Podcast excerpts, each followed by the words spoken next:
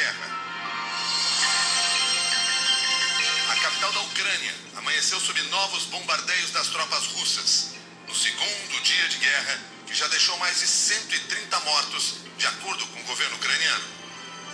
A cúpula da OTAN e o Conselho de Segurança da ONU têm novas reuniões hoje para tratar da crise. O presidente ucraniano disse que foi abandonado pelo Ocidente, que endureceu as sanções econômicas, mas reafirmou que só vai entrar em confronto se a Rússia invadir um país membro da OTAN. Ontem, cerca de 100 mil ucranianos tentaram fugir do país depois dos ataques por terra, pelo ar e pelo mar ordenados pelo presidente Vladimir Putin.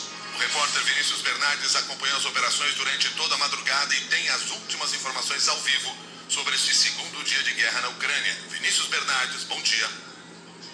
Bom dia, Milton. Bom dia, Cássia. Bom dia aos ouvintes.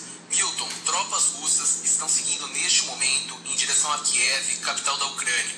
Agora passa de 11 horas da manhã no horário ucraniano. Nas últimas horas foram registradas diversas explosões na cidade. Imagens divulgadas durante a madrugada mostram prédios de Kiev completamente em chamas. Pelo menos um avião russo foi abatido pelo sistema de defesa do país. Agora há pouco, o presidente Volodymyr Zelensky afirmou que a Rússia tem atacado áreas militares e civis. Ele disse que há o risco de tanques russos invadirem a capital ainda hoje. Ontem, o presidente ucraniano confirmou que 137 cidadãos morreram e mais de 300 ficaram feridos. Volodymyr Zelensky anunciou ainda que o país está em, estado de mobilização geral, o que significa que todos os recrutas e reservistas aptos ao serviço militar devem se apresentar o mais breve possível. Por favor, vão a todos os centros de alistamento ao Ministério Assuntos Interiores. Hoje já nós tivemos feridos e nós precisamos de sangue, de doação de, doação de sangue. Ontem, o presidente da Ucrânia afirmou que foi abandonado pelos líderes do Ocidente. Protestos contra a guerra foram registrados em diversas partes do mundo. Na Rússia, milhares de cidadãos se manifestaram contra a invasão da Ucrânia. Grupos de direitos humanos afirmaram que mais de 1.600 pessoas foram presas. Nas ruas de Istambul, na Turquia, manifestantes chamaram Putin de assassino. Na Alemanha, os protestos se concentraram na frente dos portões de Brandemburgo. Também foram registradas manifestações, Milton, na Itália, na Espanha, na França e nos Estados Unidos. Na noite de ontem, a presidente da Comissão Europeia, Ursula von der Leyen, anunciou novas sanções à Rússia que os líderes estão unidos contra Moscou. O presidente dos Estados Unidos, Joe Biden, também comunicou medidas contra o governo Putin. Nós calculamos que vamos reduzir as importações de alta tecnologia pela metade. Vai ser um duro golpe no desenvolvimento militar e no programa espacial russo. Vamos reduzir a competição econômica e isso vai ser um peso para as ações estratégicas deles. Hoje, Milton, está prevista uma reunião entre os líderes da OTAN e do Conselho de Segurança da ONU para tratar de uma reação aos ataques da Rússia à Ucrânia. Milton, Cássia. As informações foram do Vinícius Bernardes ao vivo aqui no Jornal da CBN, que segue com outros destaques. Cássia Godoy. Milton, aqui no Brasil, depois de passar várias horas evitando comentar o ataque russo à Ucrânia, o presidente Jair Bolsonaro desautorizou o vice Hamilton Mourão por ter se manifestado contra a invasão. Pela manhã, o general disse que o Brasil respeita a soberania da Ucrânia e defendeu uma resposta militar contra a Rússia. O Brasil tem tomado o posicionamento dele dentro da ONU, né, respeitando aí os princípios básicos né, do direito internacional, de não intervenção, de assegurar a soberania. Então o Brasil não está neutro. O Brasil deixou muito claro que ele respeita a soberania da Ucrânia. Então o Brasil não concorda com uma invasão do território ucraniano. Isso é uma realidade. O mundo ocidental está né, tá igual ficou em 38 com Hitler, na base do apaziguamento. Né? E o Putin ele não respeita apaziguamento, essa é a realidade.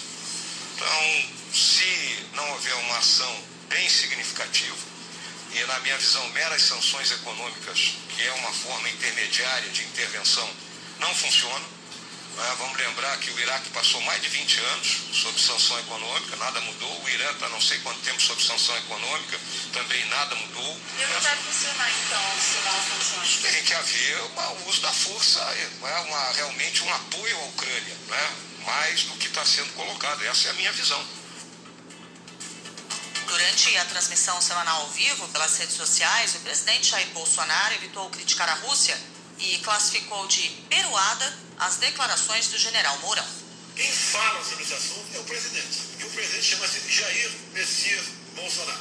E ponto final. Então, com todo respeito, essa pessoa que falou isso está falando algo que não deve. Tudo que tiver nosso alcance, nós faremos pela paz. Ah, então, quem fala dessas pressões chama-se Jair Messias Bolsonaro. E quem tem dúvida disso, basta procurar lá na nossa Constituição o artigo 84. Mais ninguém fala. Quem está falando está dando piruada naquilo que não lhe compete. Na semana passada, já em meio à escalada de tensão, Bolsonaro visitou o presidente Vladimir Putin em Moscou. Disse que era solidário à Rússia e chegou a afirmar que teria evitado a invasão, alegando que via no líder russo um homem de paz. Na live, Bolsonaro estava acompanhado do ministro das Relações Exteriores, Carlos França, que adotou o mesmo discurso do presidente e focou na assistência aos brasileiros que estão na Ucrânia. Mais cedo, perguntado sobre a posição de neutralidade do Brasil, porta-voz do Itamaraty, Adriano Putin, disse que a posição do Brasil é de apego ao direito internacional. O Brasil não pretende contribuir para fazer rufarem os tambores de guerra. Esses tambores, quando se olha por dentro, eles estão vazios. A posição do Brasil é de viabilizar a paz. Agora são seis e nove. O Itamaraty admitiu que não tem um plano de resgate dos brasileiros que estão na Ucrânia. O grupo soma cerca de 500 pessoas e algumas estão desesperadas para deixar o país depois da explosão da guerra. A mãe do volante Maicon, Lilian Renaldin, relatou, relatou à CBN que passou o primeiro dia de guerra numa espécie de bunker, com proteção contra ataques aéreos. Não tem janelas, não tem vista para a rua. É, a gente saiu de casa com uma troca de roupa, leite para as crianças, frutas, o que a gente tinha em casa a gente trouxe. Nós estamos em mais ou menos 45 pessoas, muito apreensivos, esperando uma solução de alguém que possa nos ajudar. Além de Michael, 38 jogadores de futebol brasileiros estão na Ucrânia sem poder sair do país. O jogador Jonathan Lima conversou com a reportagem da TV Globo enquanto tentava sair a pé da Ucrânia. A ideia era chegar à Hungria de carro, mas ele desistiu por causa do gigantesco congestionamento que se formou. Eu acho que eu já andei uns 3 quilômetros, mas eu ainda preciso andar. Uma fila imensa de carros aqui. Agora eu tô indo tentando atravessar para Budapeste, né, na fronteira para a Hungria. Eu largamos o carro e estamos tentando atravessar a pé. Na Hungria, na verdade, a gente vai direto para o aeroporto, vou comprar a primeira passagem e voltar para o Brasil. O rapaz falou para eu esperar lá no clube dormir, porque amanhã seria melhor para passar, só que não tem condições nenhuma de eu ficar aqui com muito medo, toda hora explodindo bombas nos lugares, sempre ouvindo muita coisa. Nenhuma próximo, mas em longa distância deu para deu pra ouvir muitos. O brasileiro, a gente não está acostumado a, a, nada disso que se passa, parece uma cena de filme. É, ver avião passando de um lado para o outro, de guerra, tirando. É uma coisa que parece que a gente está sonhando, sonhando acordado. O Ministério das Relações Exteriores informou que acompanha de perto a situação dos brasileiros que estão na Ucrânia, mas não cogita fazer uma missão de resgate, como avisou o secretário de Comunicação e Cultura do Itamaraty, o embaixador Leonardo Gorgulho.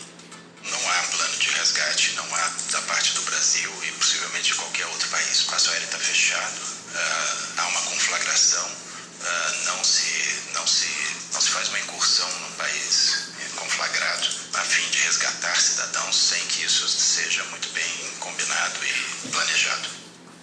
Convém lembrar que nas últimas semanas, enquanto países como os Estados Unidos orientavam seus cidadãos a deixarem a Ucrânia imediatamente por causa da iminência da guerra, a posição da diplomacia brasileira era de que estava tudo tranquilo e não havia motivo para uma saída às pressas. Foi o que disse na semana passada o embaixador do Brasil na Ucrânia, Norton Rapesta. A situação aqui é plenamente tranquila e normal, seja com brasileiros, com ucranianos, de, de outras nacionalidades. Há um estresse, né? Ah, pelas notícias que a mídia internacional está tá divulgando, mas não há nenhum alerta, não há nenhum motivo para se, eh, se alarmar, se, se sair fugindo daqui. Agora, depois que a guerra começou, a orientação do Itamaraty para quem está em Kiev é ficar em casa e manter contato diário com a embaixada. Quem não está na capital e principalmente perto das áreas de conflito próximas à Rússia deve se deslocar para Kiev, assim que as condições de segurança permitirem. E quem está perto da fronteira de países como Polônia e Moldávia deve tentar sair da Ucrânia por meios próprios. 6 e 13. As equipes de resgate entram hoje no 11º dia e buscas pelas vítimas da tragédia em Petrópolis. 33 pessoas ainda estão desaparecidas e o número de mortos subiu para 210. A Defesa Civil vai fazer uma vistoria em abrigos que acolhem desalojados. O Ministério Público do Rio pediu que a inspeção fosse feita após serem constatados problemas como superlotação e surto de piolho. 6 horas e 14 minutos. A Receita Federal informou que a restituição do imposto de renda deste ano poderá ser recebida via Pix se a chave for o CPF. O prazo para o envio da declaração começa no dia 7 de março e vai até 29 de abril. As empresas têm até o dia 28 para entregar o comprovante de rendimento. A expectativa é de que 34 milhões de prestações de contas sejam enviadas, número parecido com o do ano passado. O supervisor nacional do Imposto de Renda, José Carlos da Fonseca, acredita que a restituição por PIX vai facilitar a vida do contribuinte, que trocou de banco, por exemplo. Obrigatoriamente vai para o CPF do titular da declaração, ou seja, a chave PIX é o próprio CPF, ele não tem como informar um e-mail. Isso aumentará a segurança do processo, facilitará muito para os usuários que muitas vezes trocam de banco, né? Ele faz a declaração informando o banco. E aí, passado um tempo, ele quer receber restituição no outro banco, e aí tinha que ou procurava a receita para alterar, ou retificava a declaração. Agora não, se ele informou que ele quer receber na chave PIX CPF dele, basta ele trocar chave PIX, de, do, chave PIX dele de um banco para o outro, apesar de ser é, com PIX, o crédito obedece às regras de priorização definidas por lei. Não há qualquer é, antecipação pelo fato de ter escolhido é, a chave PIX. Nós temos agora 6 horas e 15 minutos e voltamos a atualizar as informações sobre a guerra na Ucrânia. Neste momento, nós temos um pronunciamento ao vivo de Sergei Lavrov. Vamos acompanhar na tradução da Globo News. Todas a Ucrânia está fortemente uh, contra os passos uh, dados pela Federação da Rússia. Os acordos em Minsk não sofreram, os acordos de Minsk não, não sofreram nenhum efeito, nenhum diálogo estava acontecendo durante todo esse período. Абсолютный отказ от выполнения тех обязательств. Todas as obrigações que a Ucrânia havia assinado antes não foram cumpridos e isso, isso acabou levando a essa situação. Você está ouvindo a palavra do ministro das Relações Exteriores da região rebelde de Luhansk. É, apoio e dessa forma é, a Federação na Rússia nos deu esse apoio para tentar retomar na Ucrânia uma condição de paz, ou seja, uma condição de desmilitarização, de, de, da retirada do neonazismo. E essa, isso, uh, trazer de, de, volta a região do Donbass a um, convívio pacífico.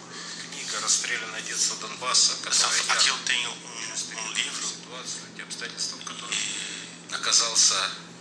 com as informações todas de que é, tudo que acabou acontecendo é, um, relatos de todos esses é, esses acontecimentos que nos uh, que nos cercaram ao longo dos tempos. Nos últimos oito anos nós estamos sofrendo condições de violência, crimes, genocídio tem acontecido com a gente diariamente contra contra as pessoas, levando à morte, levando a inúmeros feridos. É uma situação que a região do Donbass vive há oito anos, que não era uma, questão, uma condição de vida, mas uma questão de sobrevivência. Dessa forma, agradecemos a, a tudo aquilo que tem sido feito agora para a região de Donbass, nós temos o segundo capítulo. Conta sobre as crianças, sobre a vida das crianças, crescimento delas. O terceiro capítulo.